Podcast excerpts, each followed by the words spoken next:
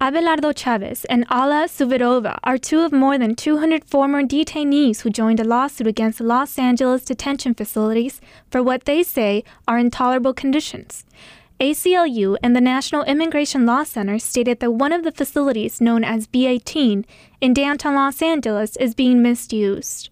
In the lawsuit, it is stated that at B18, detainees cannot be held for more than 12 hours.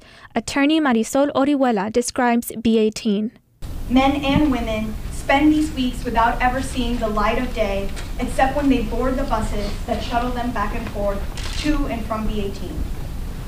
It is shameful that immigration authorities hold detainees in such appalling conditions. Unfortunately, B18 is just a particularly bad example of the appalling conditions under which immigrants are detained throughout this country.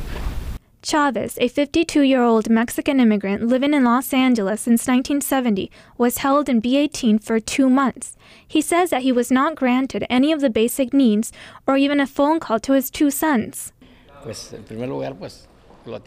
First of all, they have us there without allowing us to shower, clean up, or even shave. We are not allowed to communicate with our families. We can't get anything from our personal things, they confiscate them. We can't send or receive mail. Suvorova, a Russian immigrant married to an American citizen, says she was held in B18 for two weeks without shower or a change of clothes. You need to eat because you're hungry, and you look at your hands; they're dirty, and you look at the floor; they're dirty, and bugs. Or it's just it's it's it's stressful. It's really it's really bad. In a statement released by the U.S. Immigration and Customs Enforcement, Homeland Security Secretary Janet Napolitano is calling for a comprehensive review of the nation's immigration detention practices. Adriana Venegas Chavez, Annenberg Radio News.